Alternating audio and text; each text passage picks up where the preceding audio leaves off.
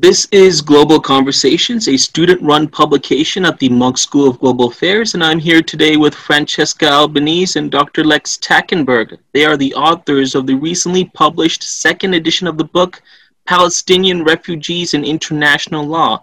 Francesca Albanese is an international lawyer, researcher, and author of various publications and opinions on the question of Palestinian refugees. Lex Takkenberg has worked with UNRWA, the UN Agency for Palestinian Refugees, from 1989 until late 2019 and is currently a freelance lecturer and consultant. Lex and Francesca, thank you so much for agreeing to be on the Global Conversations podcast. You're welcome. For our uh, listeners uh, who might be unaware, could you talk about who are Palestinian refugees and what were the historical circumstances which produced the Palestinian refugee crisis? Sure. Uh, at large, Palestinian refugees are those who were displaced from their historical homeland, uh, namely the land known as Palestine, until the end of the British mandate in Palestine in May 1948, as part of the process that led political Zionism to the creation of a Jewish state in Palestine, namely the modern modern day Israel. Uh, these are still refugees because they were never allowed to return or enjoy the justice that uh, the General Assembly had envisaged for them since 1948 in line with the prevailing um, norms of international law at the time. So Palestinian refugees today include two main groups. The first group consists of those who were displaced and dispossessed as a consequence of the process that led uh, primarily through waves of Jewish migration through Europe, uh, and then as of 1947 with the use of force to the creation of the State of Israel in 1948. Uh, over uh, most part of what until then had been known as Palestine. And this event is known as the first uh, Arab Israeli War. So these people uh, were 750,000, so two thirds of the Arab population of uh, mm, historical Palestine uh, in 1948 and uh, amount to about 6.57 million today.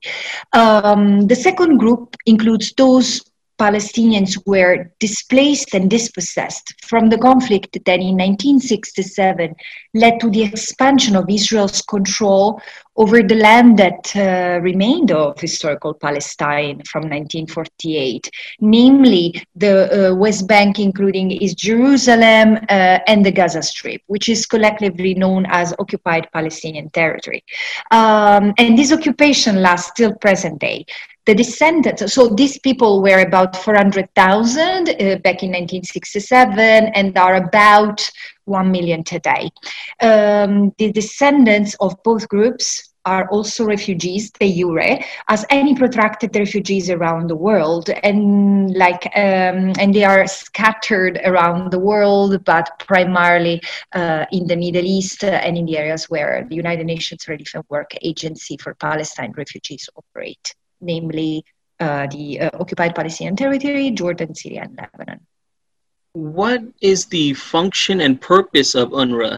Well, UNRWA was created upon the initiative of the Conciliation Commission for Palestine in late 1949, starting its operation on the 1st of May 1950, with a dual mandate firstly, to take over and continue the relief operation that was initiated after the start of the refugee problem by three humanitarian NGOs who announced that they would disengage at the beginning of 1950.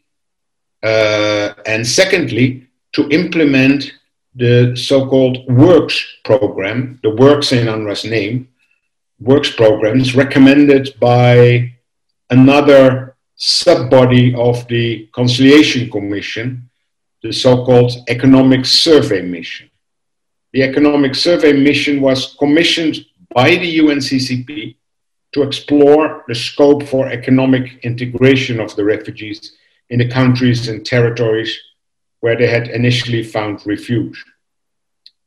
The survey mission recommended a program of large scale labor intensive public work schemes modeled on the Tennessee Valley Authority that was set up after the 1929 financial crisis in first in the US and then in the world.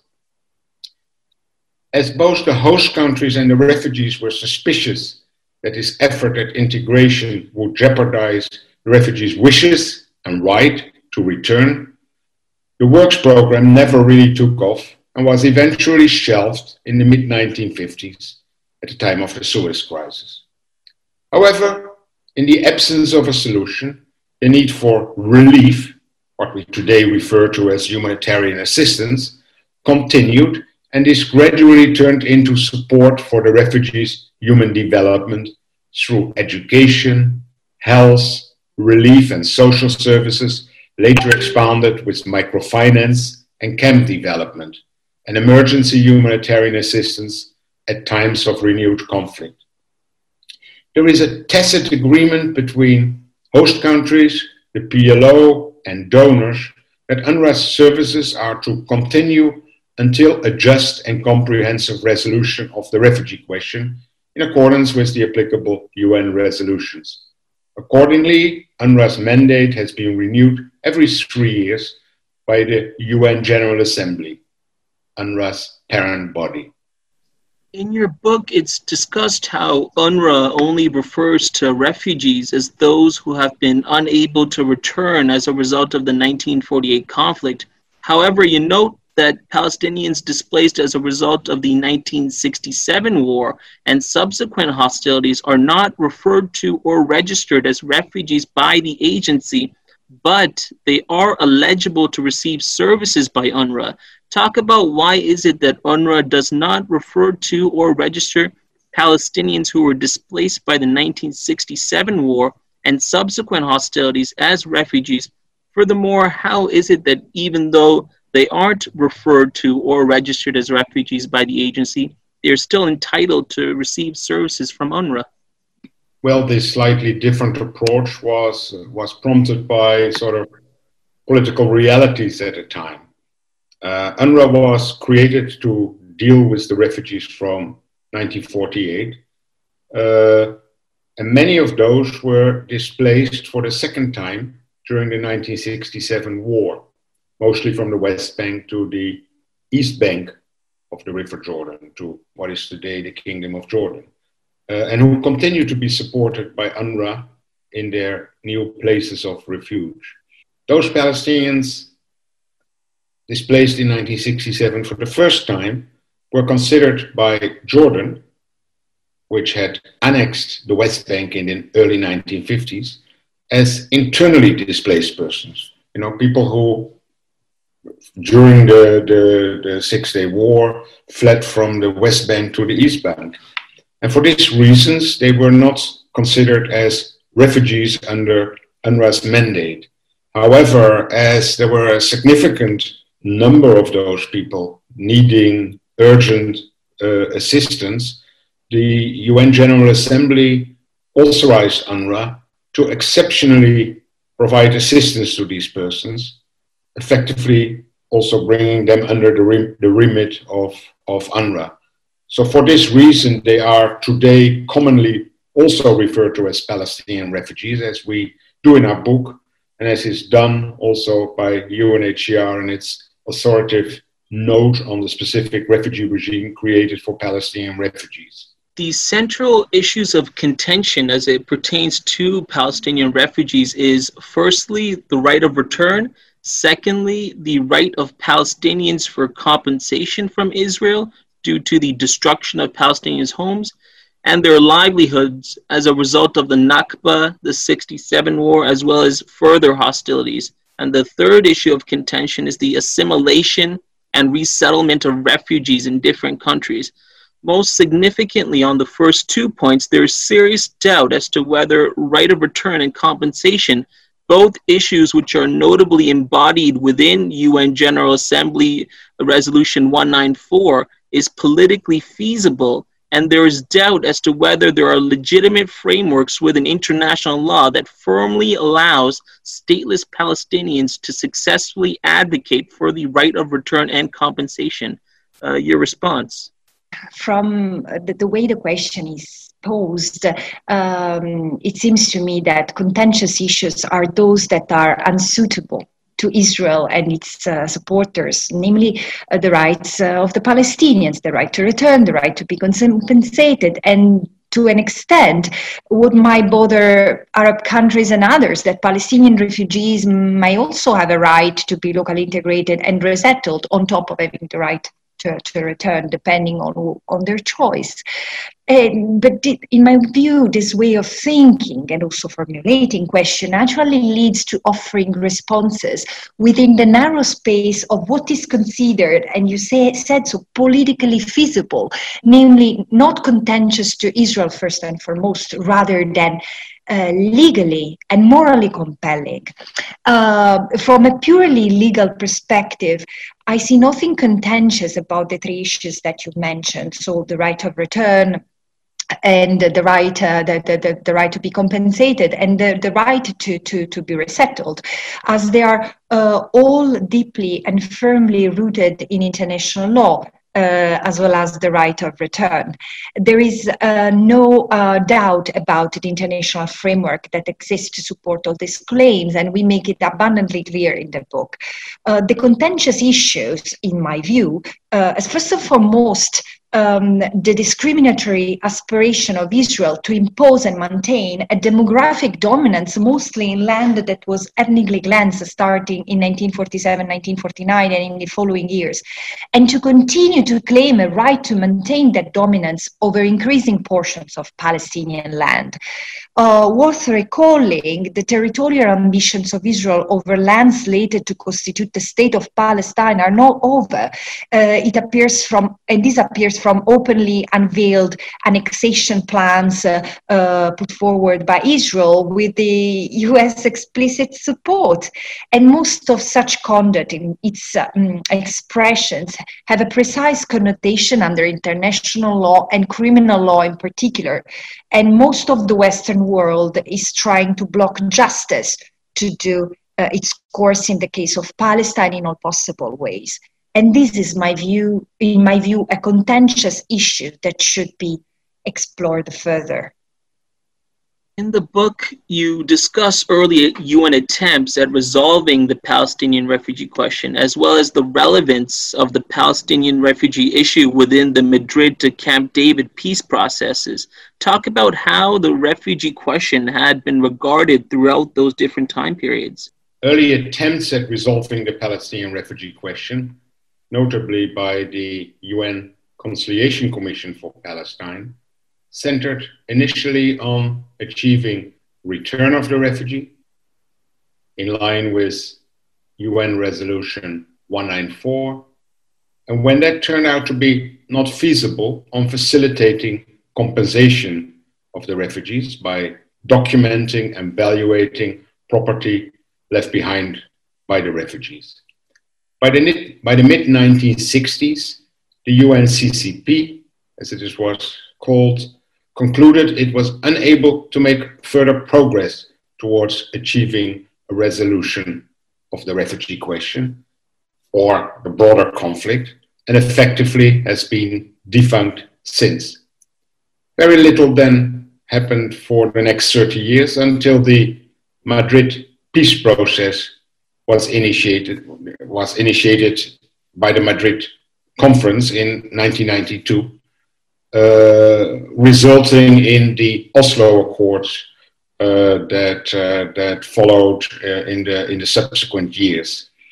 Uh, the Oslo Accords identified the refugee issue as one of a number of so-called permanent status issues that would be resolved in later bilateral negotiations between Israel and the Palestinians. Even though the refugee issue is regional and even international in nature, it was still, you know, uh, defined by the Oslo process uh, as, a, as, a, as a bilateral issue. And as a result of this approach, the process got subjected to the asymmetry of power between Israel and the Palestinians, resulting in a total lack of progress on the refugee issue.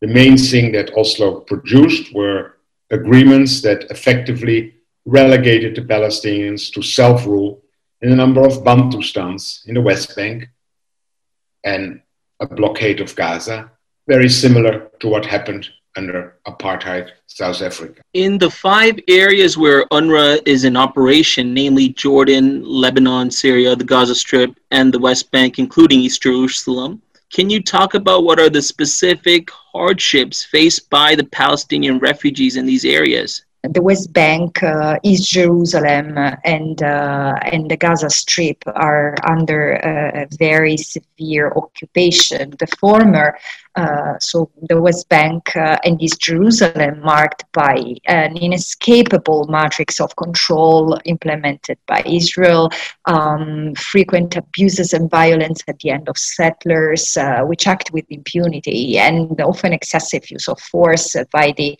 uh, Israeli army against all Palestinians, and unspeakably more and more against minors as young as five, six, 12 uh, year old. Um, um, and Gaza under a critical blockade, punctuated by frequent uh, military operations, and still uh, paying the uh, effect of three wars suffered in less uh, than a decade. Of course, Syria remains trapped um, in a decade uh, long violent war, and Lebanon is in a dramatic downward economic and political spiral. Uh, so at this time of increased demand for UNRWA services, the, the worsening financial conditions um, uh, suffered by the agency further impact its capacity to respond to the needs of the refugees, um, especially on protection. And so I have the feeling that the Palestinian refugees are very much left on their own, especially uh, in a region which is dominated by other dramatic crises like the one in Syria uh, and the one in, uh, in, in Yemen, that while they do not receive, of course, uh, enough uh, enough support so as to um, uh, lift the civilians there uh, from the spare the civilians there from the effect of the war. Still distract very much the the focus from the conditions of Palestinian refugees the spread of the COVID 19 disease has, uh, in fact, deteriorated an already dire humanitarian situation across most of UNRWA's uh, areas of operation. The coronavirus pandemic has affected the Palestinian refugees and, and UNRWA in multiple ways. The risk of infection has been particularly high in the 58 refugee camps in the region in view of the exceptionally high population density therein. And this has made both prevention and response all the more challenging uh, it was added to an already, you know, the responsibility to uh, to prevent and, and respond to, to the pandemic was added uh, to an already overstretched primary healthcare system managed by, by the agency. The COVID pandemic has also further exposed Israel's discriminatory policies vis-à-vis the Palestinians, including the refugees, in excluding them from its vaccination drive uh, whilst Israel has already vaccinated more than half of its population, uh, it is currently reporting reported to be providing surplus vaccines to countries ready to move their embassies to Jerusalem in a manifestation of what can only be termed political blackmail. In spite of its obligation as an occupying power, Israeli government has to date failed to vaccinate Palestinians in the OPT and has even prevented delivery of donated vaccines to the territory. Uh, the fact that uh, the Oslo agreements uh, provide or extend the Palestinian uh, authorities' limited uh, self rule to issues of, of health do not free Israel from its obligation as an occupying power as a minimum to provide access to the uh, to the uh, to vaccines and to all it takes to uh, carry out a, you know an effective vaccination program uh, to the uh, to the to the occupied territories and and as we have seen Israel has even uh, prevented delivery of uh, donated vaccines. It, this is this is really a, a, flagrant violation of Israeli responsibilities. As also now the Biden administration, uh, apparently in a call that uh, Secretary Blinken made the other day to his uh, to his counterpart, uh, conveyed to the uh, to the Israeli government. In, in Gaza specifically, the United Nations had previously warned that by 2020 the area was at risk of becoming uninhabitable. Israel argues that it withdrew from Gaza and that Gaza has complete autonomy to govern. However, I would like you to respond to this assertion. And despite the UN's dire warning, about 2 million people still live in Gaza. Talk about the conditions which Gazans currently experience. Okay, look, even though different from the day to day instances of occupation and manifest annexation that take place in large part of the West Bank, particularly in East Jerusalem, uh, Israel's control in Gaza does not allow autonomous self governing powers of Palestinian authorities or de facto authorities in Gaza. How is so? Despite the unilateral disengagement from Gaza declared by Israel in 2005 and the agreement of the same year between Israel and the Palestinians to improve freedom of movement and access uh, between the West Bank and the Gaza Strip, the Gaza Strip has remained under Israel's tight control. And according to the um, United Nations, in Gaza, such control effectively qualifies as a continuation of the occupation and is also a collective punishment imposed on the entire population, which is uh, prohibited uh, under international law. Israel's control extend over Gaza's airspace and territorial sea. Israel's unilaterally declared borders, which, by the way, are not internationally recognized, with the exceptions of the Gaza border with Egypt, and the no-go zone or the buffer zone of riding mm, uh, with Israel and forces inside Gaza along the Green Line, the separation line between um, uh, Gaza and uh, and Israel enforced since 1949, where frankly Israel shoots without warning. Um, Israel also controls Gaza's customs and constructions, um, construction industry, most of which requires Israel's approval and the local um, monetary um, system uh, in Gaza to pay anything, Palestinians use the Israeli shekel. Uh, even um, Israel maintained the Palestinian population registry, collects Palestinian taxes, and decides who and what can access and leave Gaza, including any goods entering or exiting the strip, such as food items and medical supplies. Um, Israel even conducts Israel military operations and uh, targeted killings inside the strip. So this is just to uh, give a sense of what the uh, space for uh, uh, autonomous self-governing space left to the Palestinians.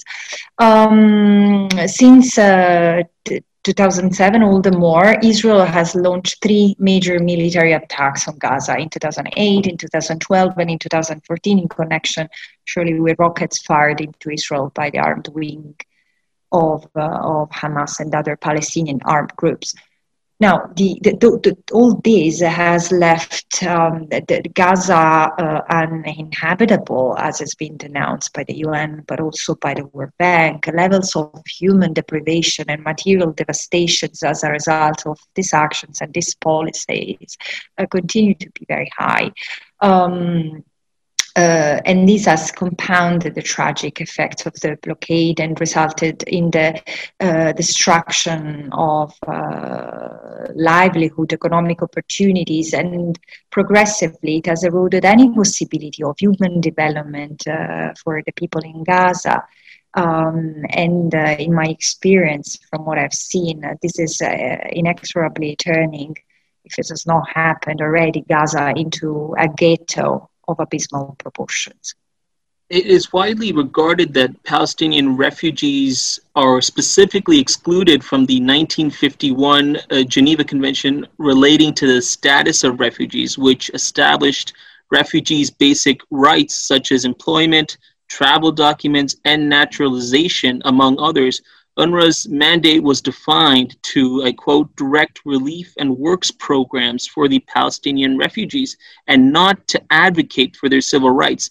By contrast, all other refugees come under the UN High Commissioner for Refugees, UNHCR, whose mandate is to safeguard the rights and well being of refugees.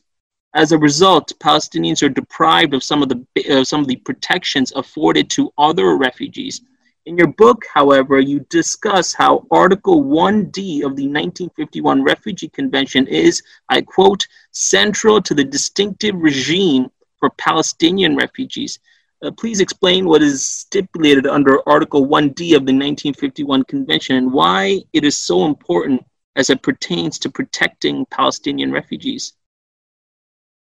Um, the fact that it's widely regarded that Palestinian refugees are excluded from the 1951 convention is uh, not correct. And in fact, I think that it originates from uh, um, a misunderstanding of the historical sources uh, as well as uh, the, the, the, the, the letter of the 1951 um, convention. But let me start by saying that the protection gaps that Palestinian refugees experience are first and foremost a function of the solution gap uh, they suffer, namely the protracted lack of durable solutions and the politicization of the Palestinian refugee question um, uh, at the hand of Israel, as well as many other states where Palestinian refugees reside.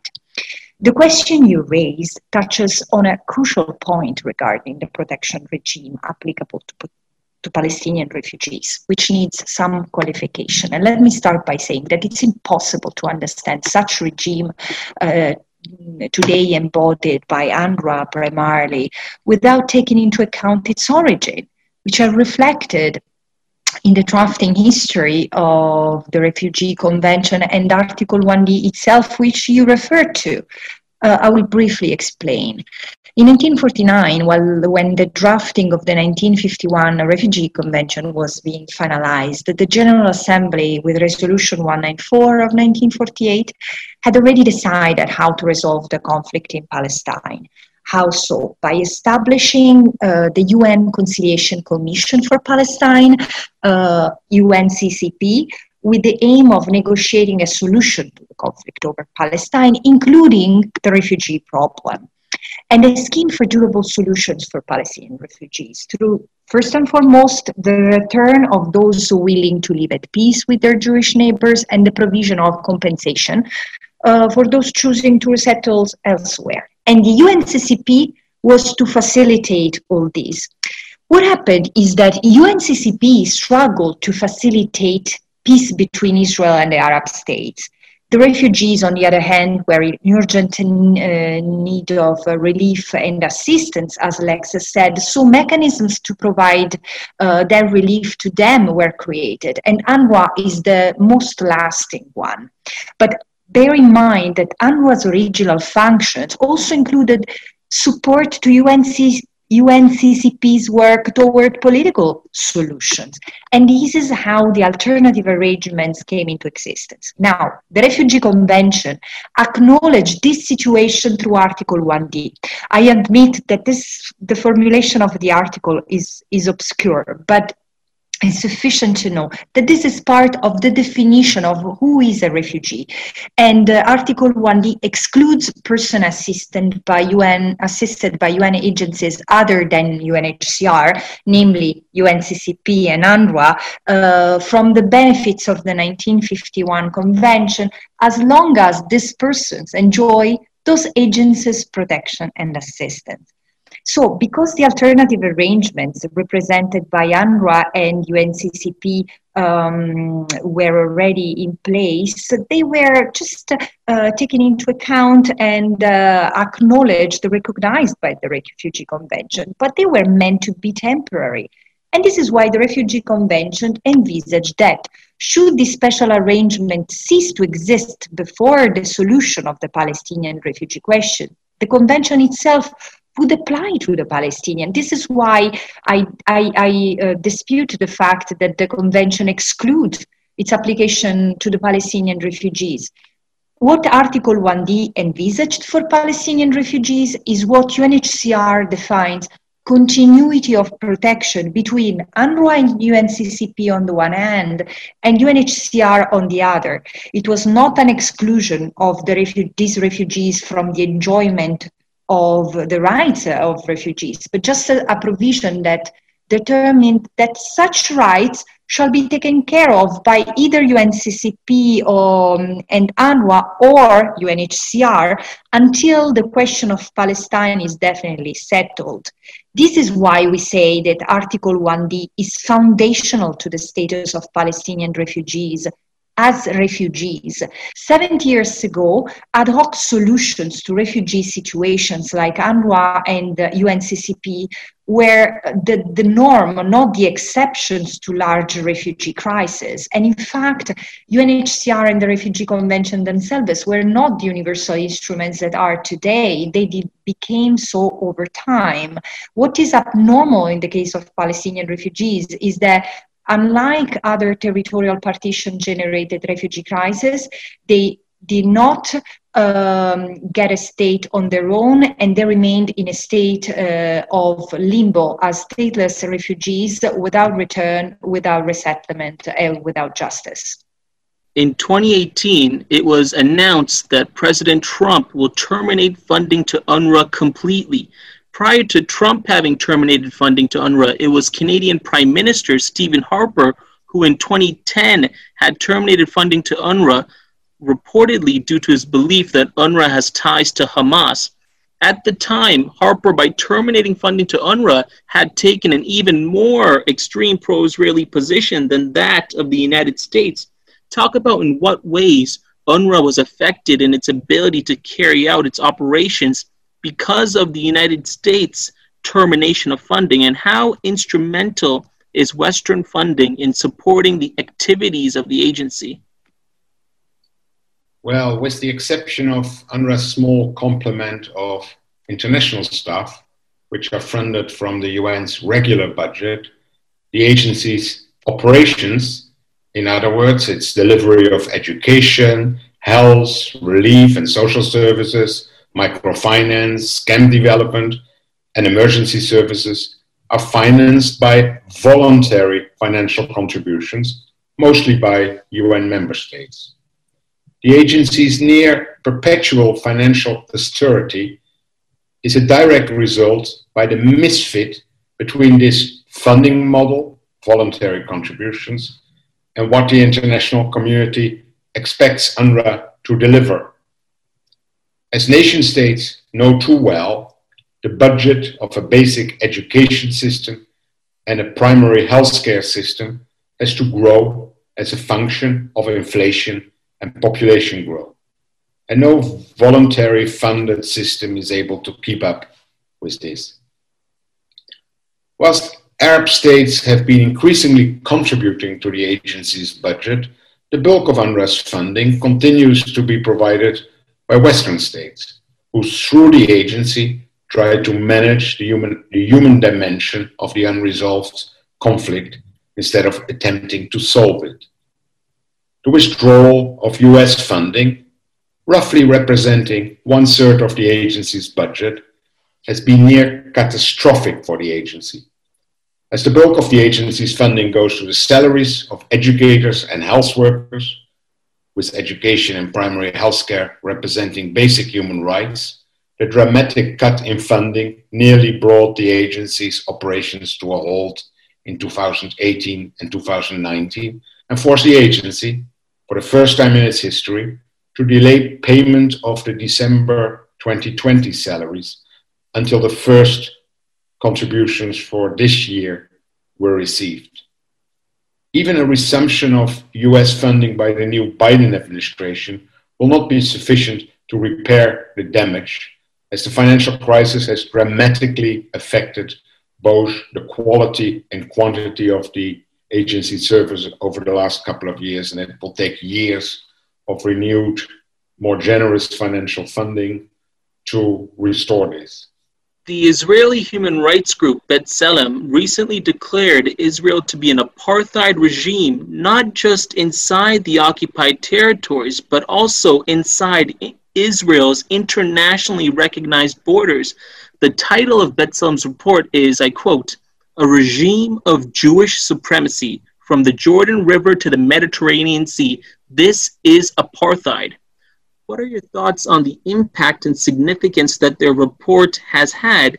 And furthermore, your thoughts on whether it is justified to apply the concept of apartheid to Israel's actions within the occupied territories, as well as within Israel proper?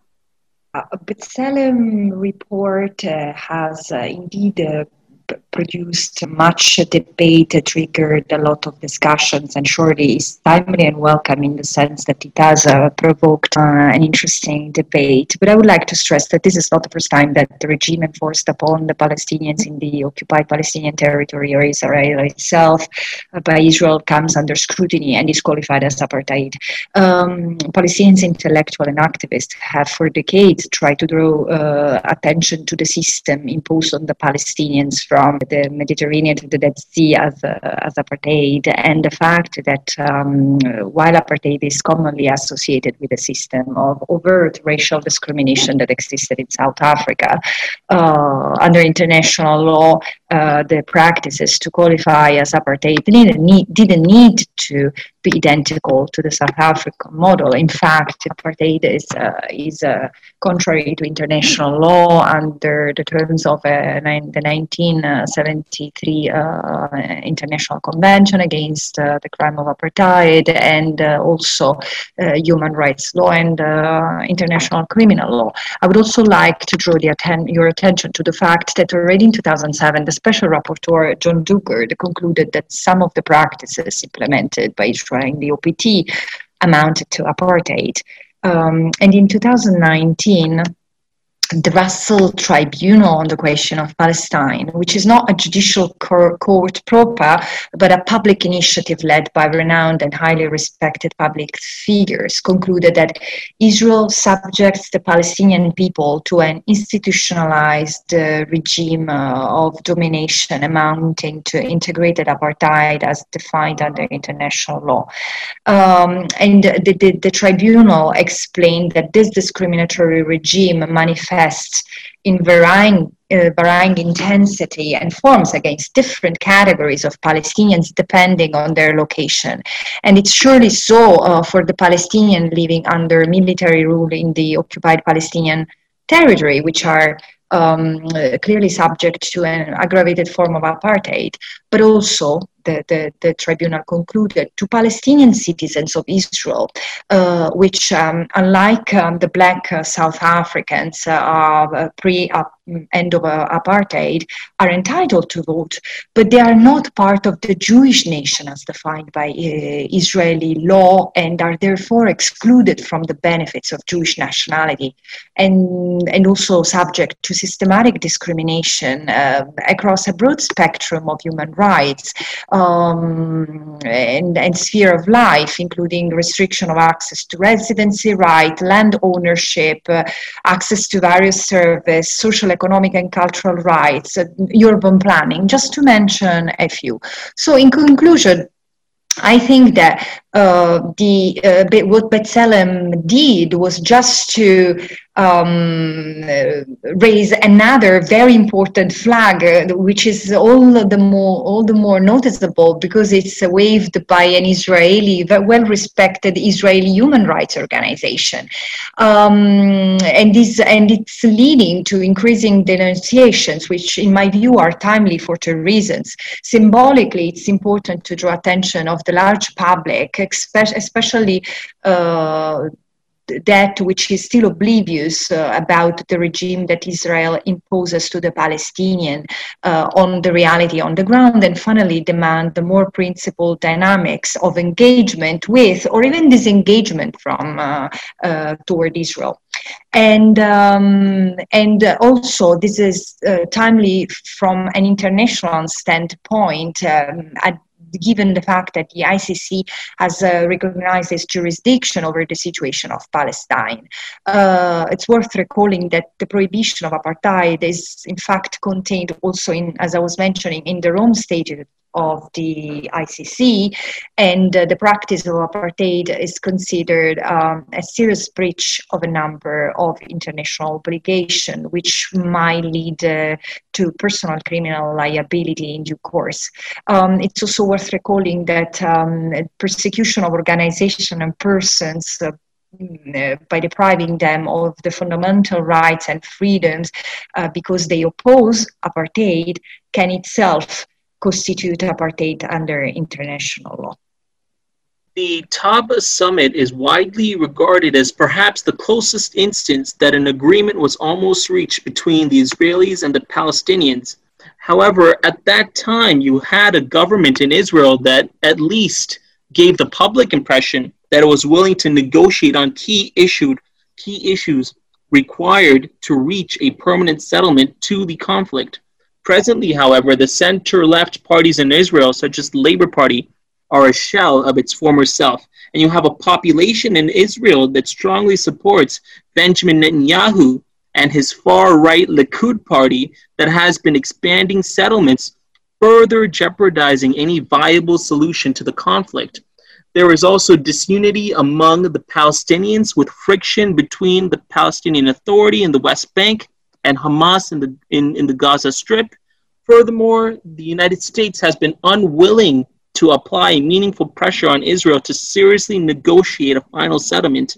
In your book, you call for, uh, I quote, a, a fundamental paradigm shift in the approach to solutions for Palestinian refugees talk about what are the different elements of this paradigm shift and the form it could take.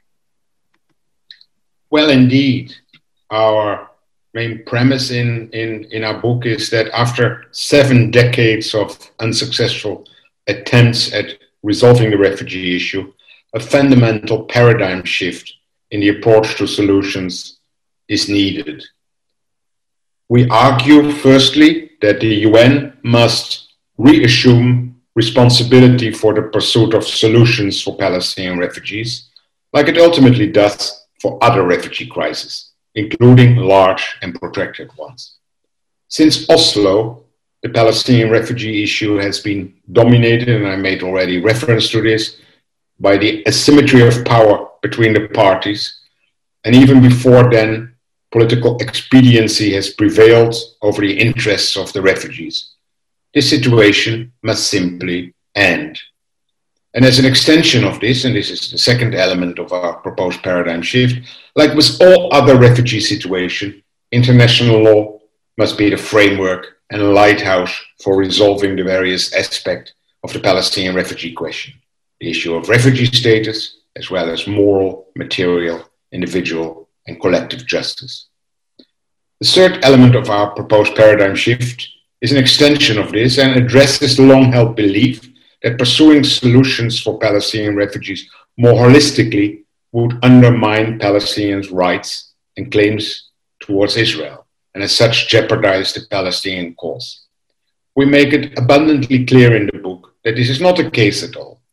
For Palestinian refugees, the rights to return, restitution, and compensation flow from the historic injustice accompanying the birth of the refugee issue, and these have only become stronger with the passing of time and the further advancement of international law.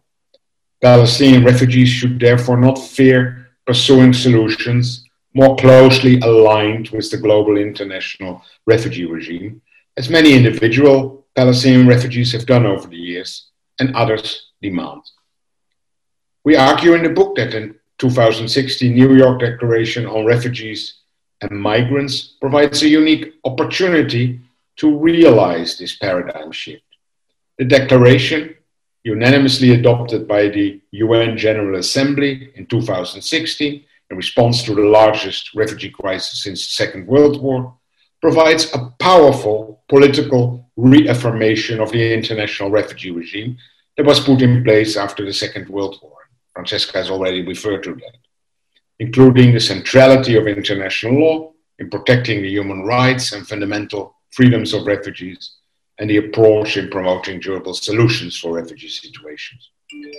The declaration underscores the importance of a systematic and comprehensive response in addressing refugee questions, it calls, amongst other things, for the development of a comprehensive refugee response framework for each large scale refugee situation, including protected ones.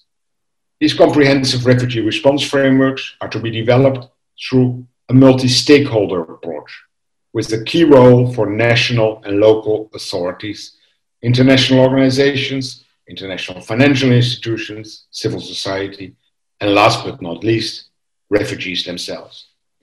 It also calls for addressing all aspects of a refugee response, including root causes, ending refugee status and statelessness through a combination of durable solutions and humanitarian assistance. New York Declaration applies to all refugees, including Palestinian refugees, as appears from a number of references therein to UNRWA. In spite of this, to date, no such framework has been developed for Palestinian refugees. And we suggest that this lacuna be addressed at the earliest possible opportunity with UNRWA and UNHCR and the Palestinian leadership working to facilitate the process together, each with respect to the Palestinian refugees for which it is responsible. What are the steps that Western nations such as Canada uh, should take in shifting the paradigm as it pertains to the Palestinian refugee issue? The near perpetual financial crisis of UNRWA should make Western and other nations, including Canada, realize that managing the humanitarian dimension of the unresolved Israeli Palestinian conflict alone is no longer working and that the lacuna that has resulted following the demise of the UNCCP and the collapse of the Middle East peace process needs to be urgently addressed. We should remember that in the aftermath of the Second World War, it was the international community's support for the Zionist colonial enterprise at a time coloniz- colonization elsewhere in the world was being ended that remains at the heart of the unresolved conflict. Whatever good reasons there may have been to support the creation of Israel, it did go at the expense of the indigenous population of Palestine, and this historic injustice still remains to be remedied. As much as, as much as we would all wish the problem to disappear after more than seven decades, the refugee question represents a continued responsibility on the international community. And once again, continued support to UNRWA alone does not bring about a resolution of the, of the, of the refugee question. It is for these reasons that we call upon all relevant stakeholders, not just Western and host states, but also the UN and the PLO and the refugees themselves, to consider ourselves our, our call for a paradigm shift and the ways we suggest for achieving it. As it pertains to the broader question of Palestine, talk about the need to dismantle the settler colonial paradigm and how international law today could be helpful to undo that. Starting from the situation in the occupied Palestinian territory, I believe that one way or another, one cannot maintain a system of segregation constituted of colonial military rule over uh, one uh, one people uh, maintaining uh, their rights uh, in abeyance in perpetuity. Um, the situation, um, the human rights situation in um, in the occupied Palestinian territory um, and beyond, as B'Tselem uh, report uh, announces, is in breach of uh, many obligations of um, of uh, human rights, international human rights law, humanitarian law, and probably other frameworks. And uh, uh, I would point to the breach, first and foremost, of the right of any people to enjoy self-determination. International law is crystal clear about about that. But what we face uh, the persistent and tolerated impunity of Israel in this respect is a problem which is rooted into politics and into uh, how international law is eventually kept captive by it. I uh, do believe in international law and uh, legal activism, and I trust that justice with time will prevail. But for this, it is necessary that international law and legal activism are really uh, used in a smart intelligent fashion to undo the political dynamics that have um, have dominated till present day. What is it that our listeners can expect to learn or discover upon having read your book? Um, our book, as uh, its title says, uh, it's uh, it's about the question of Palestinian refugees, which is one of the thorniest questions uh, within the the overall question of Palestine. Um, the book offers an updated analysis of this question as a whole, looking holistically uh, at it uh, from an historical, legal, and political perspective.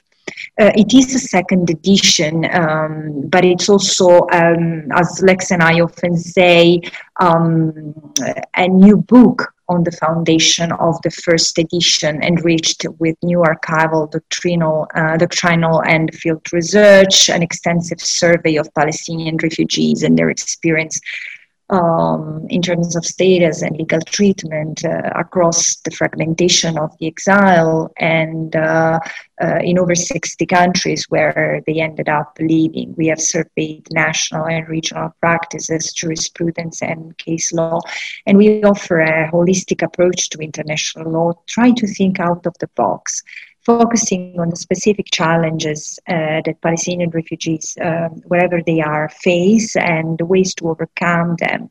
And as Lex was mentioning, with a reference to the comprehensive framework for solution of Palestinian refugees, um, we uh, we try to think uh, to international law in terms of opportunities that remained untapped. So eventually what the book um, offers is a comprehensive overview of the of the question under international law, from its origins and evolutions to the very uh, present day reality that Palestinian refugees experience uh, in occupied Palestine and beyond, everywhere they have uh, they have um, uh, ended up living, and what the special arrangements that the UN put in place for them mean uh, as I said, our prism is the one of international law. We have no illusion that international law per se cannot provide an easy way out to the current impasse in the Israeli Palestinian situation, but we do point to it as a way to challenge uh, the current state of affairs and reestablish a principled order at various, uh, at various levels. And uh, ultimately, um, uh, it proved that in, while international law is not a solution per se, eh, it should it should lead to um, more principled actions in a question where justice has been itself uh, for too long in exile. Thank you so much, uh, Lex and Francesca, for uh, speaking with uh, Global Conversations. You're welcome.